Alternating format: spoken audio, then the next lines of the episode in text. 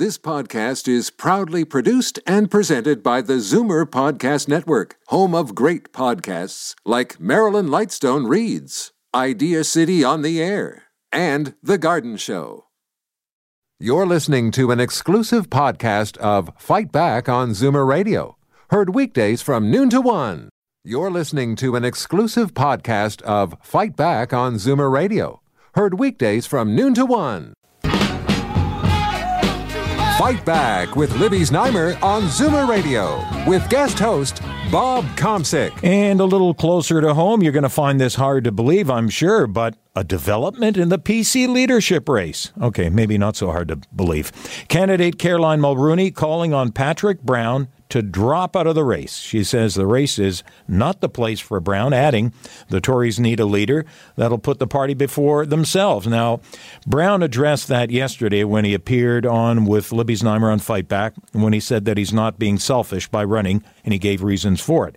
Mulroney is also asking her rivals, Christine Elliott, Doug Ford, Tanya Granic Allen, to do the same and call for Brown to step aside. What do you think? 416 360 0740, toll free 1 740 4740. Well, political strategist Gerry Nicholls back on the line two days after we were discussing what else but the leadership. Well, what do you make of this, Jerry? Just keeps getting funner and funner, doesn't it? Um, I think what we're seeing here, Bob, is is a battle of messages. Okay, uh, Patrick Brown, despite all his problems, despite all his issues, and despite all the baggage that he has attached to his candidacy, still has a pretty good message. And his message is basically this I was treated unfairly by the media, I was treated unfairly by the party elites.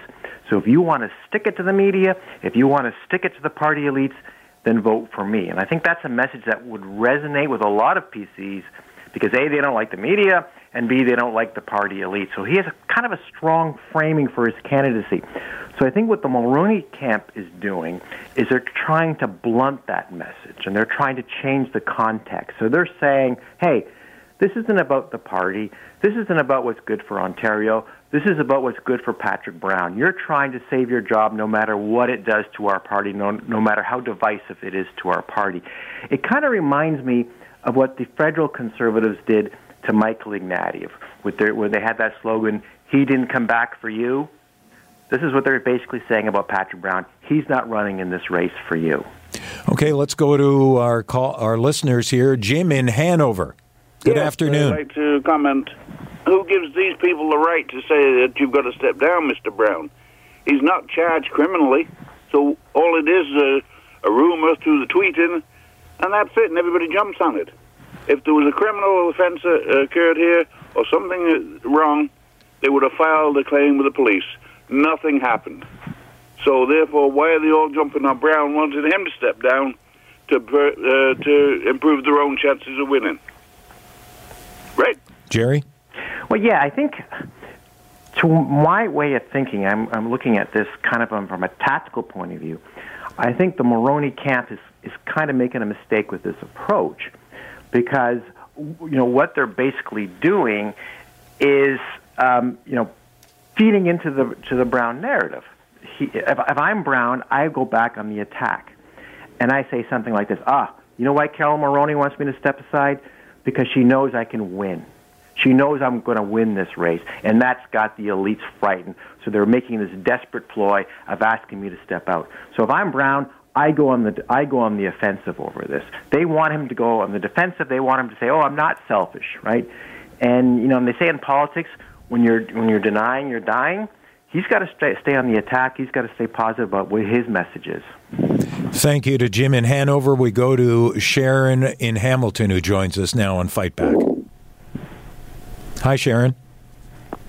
Hello, Sharon. Hello, Bob. How are you? Good. What do you make of this uh, latest development? Um, I I think he should step down because I don't think he has a chance. And because um, of all the of all the things that they said, of all all the things that they accused him of, why did they accuse him of them if he didn't do them? Well, this is what he says that these uh, were were in, are merely allegations which are fabricated lies, and uh, thus he wishes to continue fighting on, picks himself up, and wants to just fight on. We've got William in Toronto. Uh, hello, Robert. Uh, two things very uh, very quickly. Uh, first, I, I think the Ford, Elliott, and Mulrooney should be supporting uh, Patrick Brown to stay in the leadership from the perspective of stabilizing uh, uh, the Conservative Party. Um, and they should go back to what they were doing previous to all of this, uh, these things, because Patrick Brown was elected fair and square, and um, he was kicked out without any uh, fair and square. Let's put it that way. And why should he run two times? To be elected when he was already elected one time. So, from that perspective, um, they should be supporting Patrick Brown as leader, and he can spend their time cleaning up the Conservative Party uh, while they're doing it. Second, um, you, you get more news here on Fight Back with Libby Znaimer that, that, that is truthful, relevant, uh, no sensationalism, no fake news, and then you get listening to mainstream radio all day long.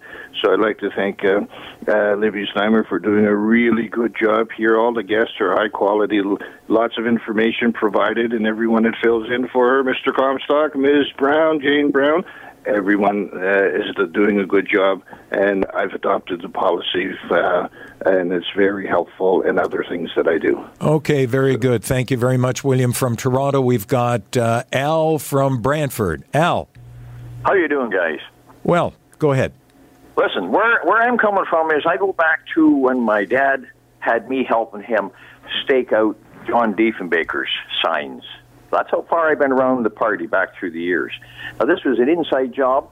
I don't know the reason why, other than power grab. As Ford said, the Toronto elites wanted him, wanted the job. Uh, Brown ain't one of them. I know that. I was 100% behind, I will be 100% behind whoever comes up on top again. But in the meantime, I do think it's going to come out down the line what the background, who was behind it, what went on with uh, the knives that night. Well, it's uh, as Gerry Nicholls has said. Thank you, Al and Brantford. As Gerry Nicholls, our political strategist who's on the line, has said, this is. Uh, uh, it gets more funner. It, it, just gets more funner. Now, I believe the other day when the two of you were on, and I'm referring to your colleague strategist uh, Ashton Arsenault, who basically said that this is going to be like a slow drip, that it's going to get uh, uglier before it gets prettier. Not that this is that ugly, but clearly this is yet one uh, another one of those drips. Yeah, and this is this is the nature, Bob, of these kinds of leadership campaigns. Even in the best of times, there's there's a lot of uh, you know attacking back and forth because you know in terms of policy they're pretty much all the same. So the only thing you can really do to distinguish yourself is say the other guy's you know he's bad for this reason or that reason. And this has a tendency to create animosity. It has a tendency to sort of exasperate tensions within a party. So I think the real challenge for the Conservative Party, when this is all done in March, how are they going to unite? I think that's the real question. No matter who wins, the leader is going to have that problem. How do I bring the sort of disparate, warring tribes together to fight the liberals? And that's something that Brown, I think, alluded to when he was on here on Zoomer Radio's Fight Back yesterday with Libby Znaimer when he pointed out, pointed out that what would divide the party is if they lost the election, not this. Yeah, and I, and I think what, what the Conservatives have going for them right now is they, they, they really want to win, right? the, the, the desire to win the election will overcome a lot of the uh, a lot of the animosity that might develop over this leadership race, at least temporarily papering over the fault lines within the party. I think the big question will be if the if the conservatives do win in June, will these tensions arise then once the once the you know the the you know the liberal ogre has been slain? Will these kinds of divisions within the party will they surface again? Okay, Jerry, we're going to take one more call before we, we move on here. Bonita from uh, Toronto. Good afternoon. Bonita? Oh, hi. Good afternoon and nice. Thanks for taking my call. Yeah, I am all happy that Mr. Brown got back in and that he didn't rescind and, and pull out like a coward.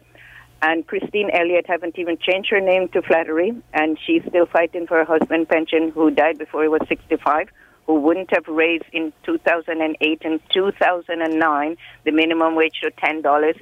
They're the ones responsible for all the frac- fracas of, of the $14 this year.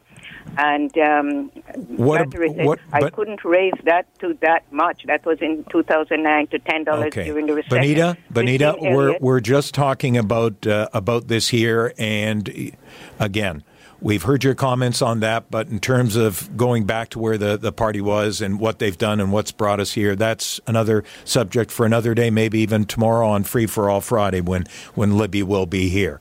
So, Gerry Nicholls, political strategist, thank you. And why do I think that either myself or Libby or Jane will be talking to you much sooner rather than later? I, I think that's definitely the case, Bob. All right, you- it, it'd always be fun to talk about it. Okay, Gerry Nicholls, thank you so much. All right, bye bye.